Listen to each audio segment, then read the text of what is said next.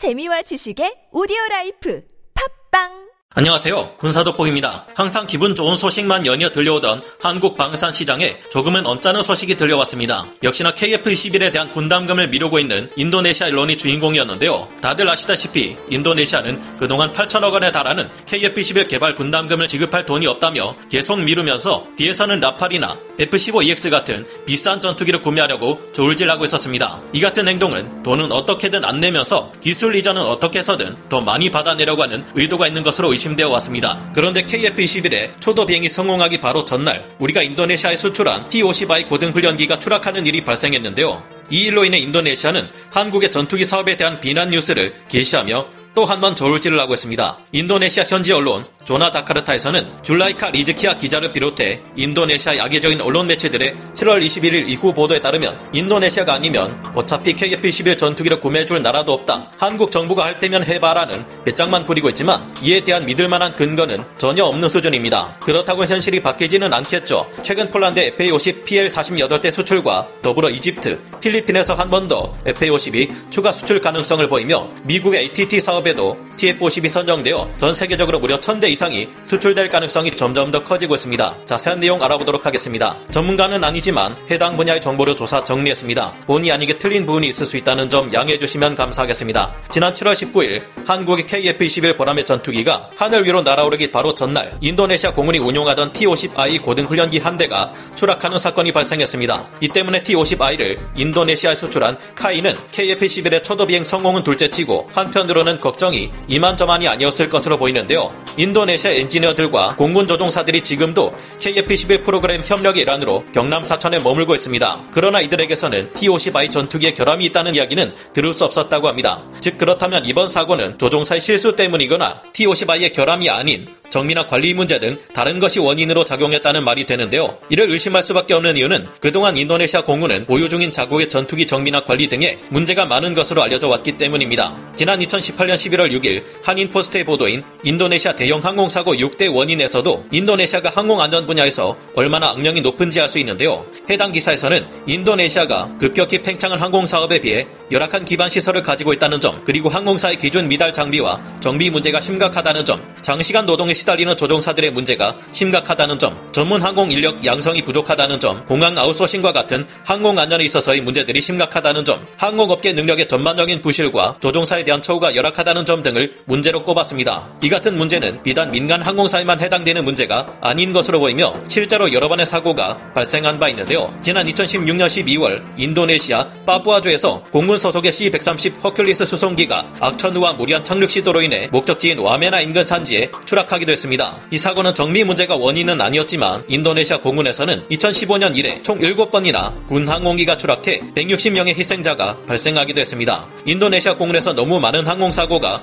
발생한다는 점을 볼 때 인도네시아 공군의 정비 역량을 의심하지 않을 수 없는데요. 결정적으로 지난 2015년에도 T-50I의 추락 사고가 일어났는데 이때 추락 원인은 인도네시아 공군의 정비 실수였던 것으로 드러난 바 있습니다. 당시 사고에 대한 자카르타 자국 언론의 보도에 따르면 인도네시아 공군은 노후된 기체들의 관리를 위해 드리는 예산에 비해 새로운 기체들의 관리에 드는 예산은 그리 많지 않다는 언급을 볼 수 있는데요. 이런 사정을 가진 인도네시아인 만큼 이들이 KF-21을 도입한들 사고가 나지 말라는 법도 없는 것 같습니다. 당시 추락했던 T-50I를 조종했던 마르다 사르조노 중령은 한국으로 파견되어 T-50의 작동법을 익힌 인도네시아 공군 최고의 조종사 중 하나였다고 하는데요. 얼마 전에 추락한 T-50I의 조종사였던 와유디 중위의 비행 습관 및 동료들의 평가를 살펴볼 때 그 또한 나쁘지 않은 실력을 가진 조종사였던 것으로 보입니다. 그리고 T-50I의 사고가 기체 결함 때문이었다는 주장과 함께 KF-21에도 근거 없는 부정적인 의견을 내놓았던 줄라이카 리즈키아의 기사를 정면으로 반박하듯 얼마 지나지 않아 폴란드가 한국 FA-50 전투기를 48대까지 구매하기로 결정했고 이후 전량을 FA-50 PL 버전으로 개량할 계획임을 발표했는데요. 폴란드가 이처럼 한국의 FA-50을 신뢰하는 모습을 보이자 근거 없는 비방으로 T-50I를 비판했던 줄라이카 리즈키아의 기사는 7월 25일 이후 마치 사라진 듯 자취를 감춰버린 상황입니다. 이건 개인적 인 생각이지만 만약 폴란드가 이번에 FA-50 PL 전투기를 48대까지 구매하지 않았다면 줄라이카 리즈키아 기자의 기사에서는 이번 T-50I 사고를 빌미 삼아 또 KF-21의 분담금 이슈를 들먹이며 부정적인 기사가 나오지 않았을 것이라는 장담을 할 수 없었을 것 같은데요. 한국 쟤네는 결함 있는 거 팔아서 우리 이번에 사고 났는데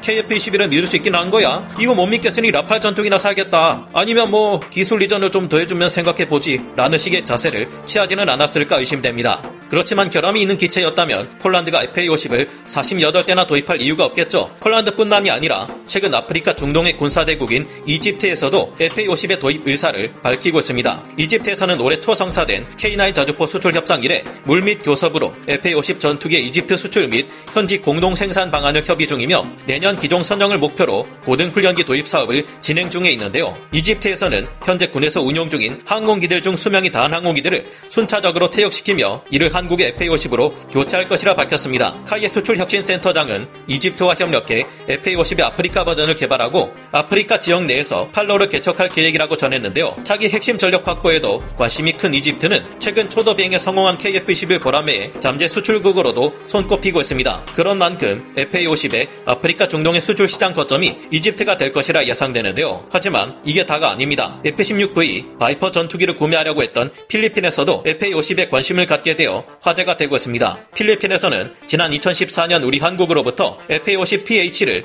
12대까지 도입하는 계약을 체결한 이후 2017년 마라위 전투에 투입하기도 했는데요. 실전에서 FA-50PH의 뛰어난 성능에 만족한 필리핀 공군은 KAI의 더욱 강력해진 FA-50 블록 20 전투기 도입을 검토하며 612억 페소 한화로 약 1조 4,360억 원의 사업비를 투자할 계획입니다. 이에 따라 필리핀은 올해 혹은 내년에 최소 12대 FA-50 블록 20 전투기 구매 계약을 체결할 계획이라고 밝혔는데요. 필리핀에서는 갑자기 F-16V 대신 한국의 FA-50 블록 20을 선택하게 된 이유에 대해 다음과 같이 밝혔습니다. 여러분들도 아시다시피 F-16 전투기의 가장 최신 개량형인 F-16V는 최첨단 AESA 레이더와 항전 장비가 적용된 최신의 4.5세대 전투기로서 강력해진 성능만큼이나 가격 또한 강력하게 상승했습니다. 그렇게 필리핀이 지금의 사업비 예산 으로 F-16V를 도입하게 되면 무장과 parts를 최소화할 수밖에 없다는 문제가 발생하는데요. 게다가 F-16V는 지금 주문해도 아무리 빨라야 2027년 이후가 돼서야 받을 수 있기 때문에 실전 배치가 늦어진다는 문제가 필리핀의 생각을 바꾼 것으로 파악되고 있습니다. 즉 예산 문제 및 성능 문제로 필리핀은 F-16V 대신 FA-50 블록 20을 선택했다는 것인데요. 필리핀 공군은 FA-50 블록 20을 계약하게 되면 기존에 사용하던 FA-50 PH를 업그레이드 시키는 방안과 함께 같은 부품을 사용하며 최소한의 비용으로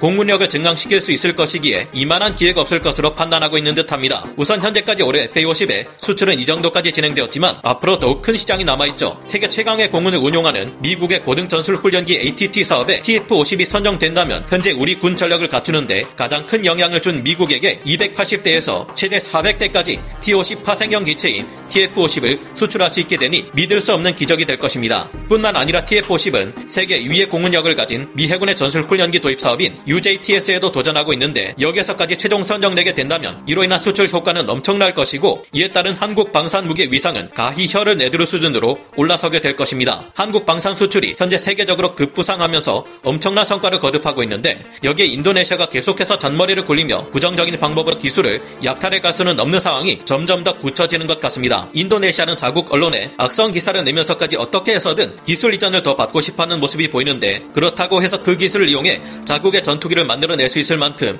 기술력이 뛰어난 것도 아닙니다. 인도네시아 자칫 잘못하면 KF-11 넘겨받지 못하는 상황까지 발생할지도 모르겠는데 인도네시아를 대신할 다른 KF-11의 공동 개발 파트너가 나타나 인도네시아 국기를 KF-11에서 지워버렸으면 하는 바람이 듭니다. 기왕이면 폴란드 덕분에 현재 KF-11 측면에 그려진 인도네시아 국기를 180도 돌린 폴란드 국기를 달 수 있게 되었으면 좋겠습니다. 여러분은 어떻게 생각하시나요? 오늘 군사 돋보기 여기서 마치겠습니다. 감사합니다. 영상을 재밌게 보셨다면 구독, 좋아요, 알림 설정 부탁드리겠습니다.